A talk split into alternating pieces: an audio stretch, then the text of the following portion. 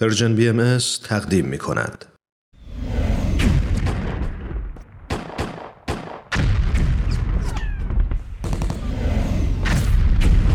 معماران صلح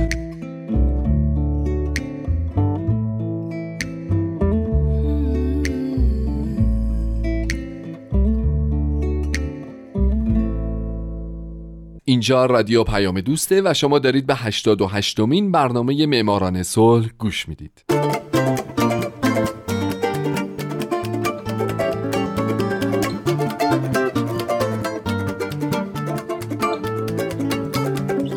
درود به شما. به معماران صلح خوش اومدید. برنامه که اختصاص داره به برندگان نوبل صلح اختصاص داره به زنان و مردان و شرکت ها و سازمان های دولتی و غیر دولتی که یا صلح دغدغه همیشگیشون بوده یا اگرم اینطور نبوده در یک برهه از تاریخ اونجایی که باید قدم بلندی برای صلح جهانی برداشتن و باعث شدن دنیای پر از جنگ ما بدتر از چیزی که الان هست نباشه.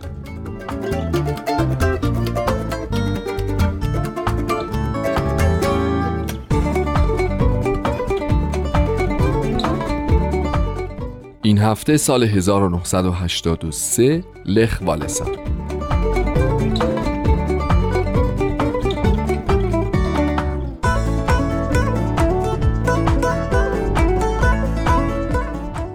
برنده جایزه نوبل صلح سال 1983 کسی نیست جز لخ والسا سیاستمدار و فعال حقوق بشر لهستانی و مشهور. او در 29 سپتامبر سال 1943 به دنیا اومد والسا در خلال سالهای 1990 تا 95 رئیس جمهور لهستان بوده اما قبلش فعالیت های گسترده در مؤسسات اتحادیه کارگری داشته و در زمینه حقوق بشر به جامعه خودش خدمات زیادی کرده. بنابراین کمیته نوبل صلح در سال 1983 متقاعد شد که او شایسته ترین فرد برای دریافت جایزه نوبل صلح.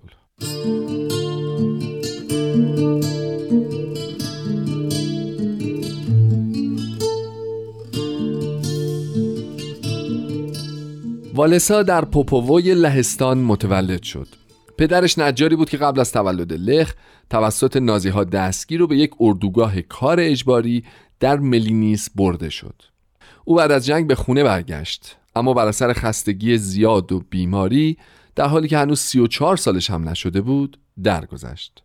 بنابراین این مادر لخ بود که وظیفه تربیت او رو به عهده گرفت و شخصیت سرسخت و باورهای پسرش رو شکل داد. والسا وقتی 18 سالش شد به عنوان تکنیسیان برق از دبیرستان فنی حرفه‌ای فارغ و تحصیل شد و خیلی زود جذب بازار کار شد.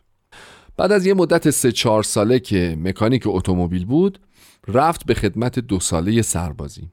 بعد از اون در جولای 1967 در کشتی سازی لنین گودانسک به عنوان برقکار مشغول به کار شد و دو سال بعد با دانو تاگالوس ازدواج کرد.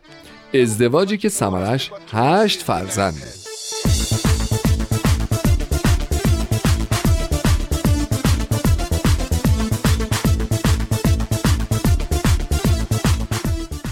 اگه شما تصاویر لخوالسا رو دیده باشین حتما می‌دونید که اون یه سیبیل خیلی پرپشت داشت.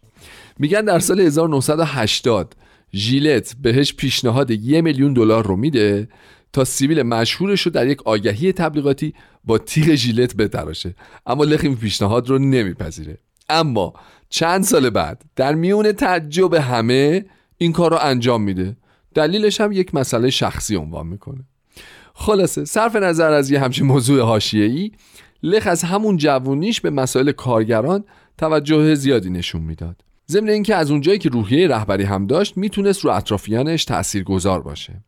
بنابراین در سال 1968 کارکنان کشتی سازی رو به تحریم تظاهرات رسمی که در محکومیت اعتصابات دانشجویی برگزار شده بود واداشت. علاوه بر این لخ در سال 1970 اعتصابی رو سازماندهی کرد در کشتی سازی گودانسک برای اعتراض به افزایش قیمت مواد غذایی.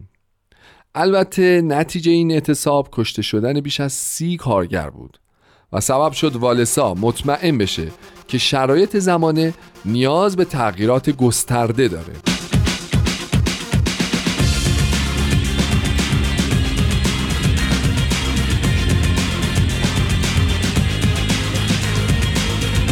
در سال 1976 والسا شغل خودش رو در کشتی سازی به خاطر ادامه فعالیتهاش در اتحادیه های غیرقانونی و تلاشش برای برگزاری اعتصاب و کمپین ها برای گرامی داشت قربانیان اعتراضات سال 1970 از دست داد. این ماجرای از دست دادن شغل بارها و بارها براش پیش اومد چرا که او حاضر به کنارگیری از فعالیتاش نبود. همین فعالیتاش باعث توجه و حساس شدن پلیس مخفی لهستان به او شده بود. اونا تقریبا همیشه والسا و خانوادش رو زیر نظر داشتن. حتی تو خونه و محل کارش شنود کار گذاشته بودن. والسا بارها به خاطر فعالیتهاش از طرف دولت دستگیر شد.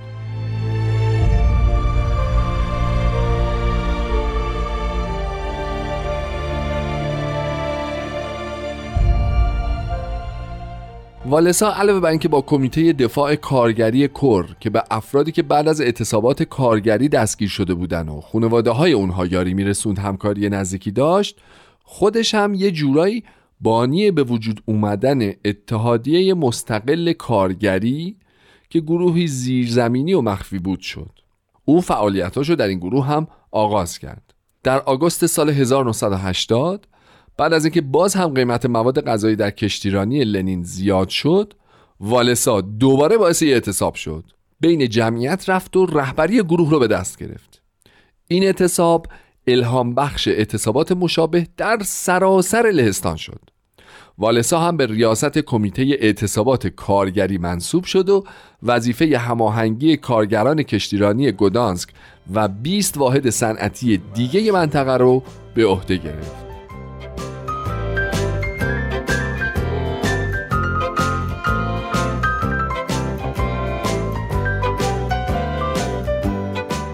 اعتراضات و اعتصابات کارگرا که خیلی هاشون به رهبری لخوالسا برنده جایزه نوبل صلح سال 1983 برگزار شده بود باعث شد دولت به اونها اجازه تأسیس اتحادیه مستقل کارگری رو بده. در این بین نقش پررنگ والسا باعث شد که هم به ریاست این اتحادیه منصوب بشه هم شهرتش باعث شد که بسیاری در نقاط دیگه اروپا هم با او و افکارش آشنا بشن.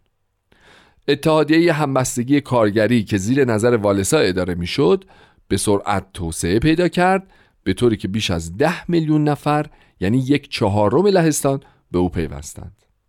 همه چیز داشت خوب پیش می‌رفت. تا 13 دسامبر 1981 که تو این تاریخ ژنرال وویچ لاروزلسکی در لهستان حکومت نظامی اعلام کرد و والسا مثل بسیاری دیگه از رهبران و فعالان سیاسی دستگیر شد و برای یازده ماه در شهرهای مختلف تو زندان به سر برد. در اکتبر 1982 اتحادیه همبستگی کارگری غیرقانونی اعلام شد و والسا مدتی بعد از آزادی در 1983 درخواست کرد که به عنوان یک برخکار ساده به کشتیرانی گودانسک برگرده.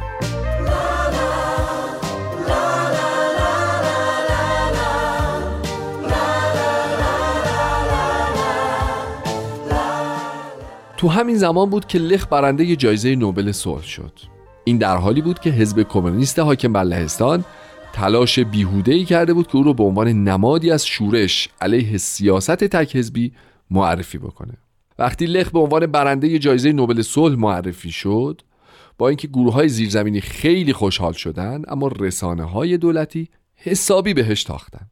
کمیته صلح جایزه نوبل در بیانیش عنوان کرد که این جایزه رو به خاطر مبارزه شجاعانه والسا در راه حفظ حقوق کارگران از طریق مذاکرات مسالمت آمیز و همچنین مبارزات مصمم و غیر خشونت آمیزش برای حقوق بشر بهش اهدا کرده بود.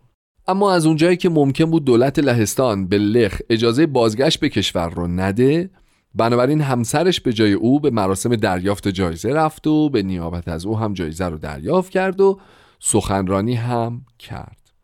والسا در متن سخنرانیش که توسط همسرش خونده شده گفته ما مشتاق عدالتیم و به همین دلیل است که اینقدر در مبارزاتمان برای گرفتن حقوق خیش مصر هستیم.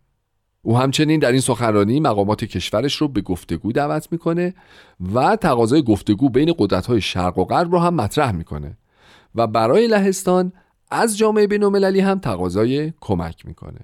ضمناً او جایزه نوبل رو به ده میلیون نفر اعضای جنبش غیرقانونی همبستگی تقدیم کرد و مبلغ نقدی جایزه رو هم به یک کلیسا از یک سازمان خیریه کشاورزی که از کشاورزان خصوصی حمایت می‌کرد اهدا کرد.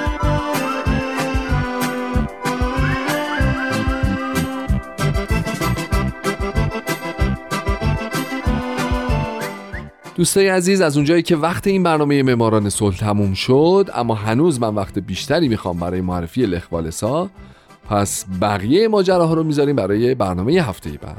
تا اون زمان من هومن عبدی. همچنان امیدوارم که شمایی که الان یکی از شنونده های خوب برنامه بودید در آینده یکی از برندگان جایزه نوبل صلح باشید. شاد باشید و خدا نگهدار.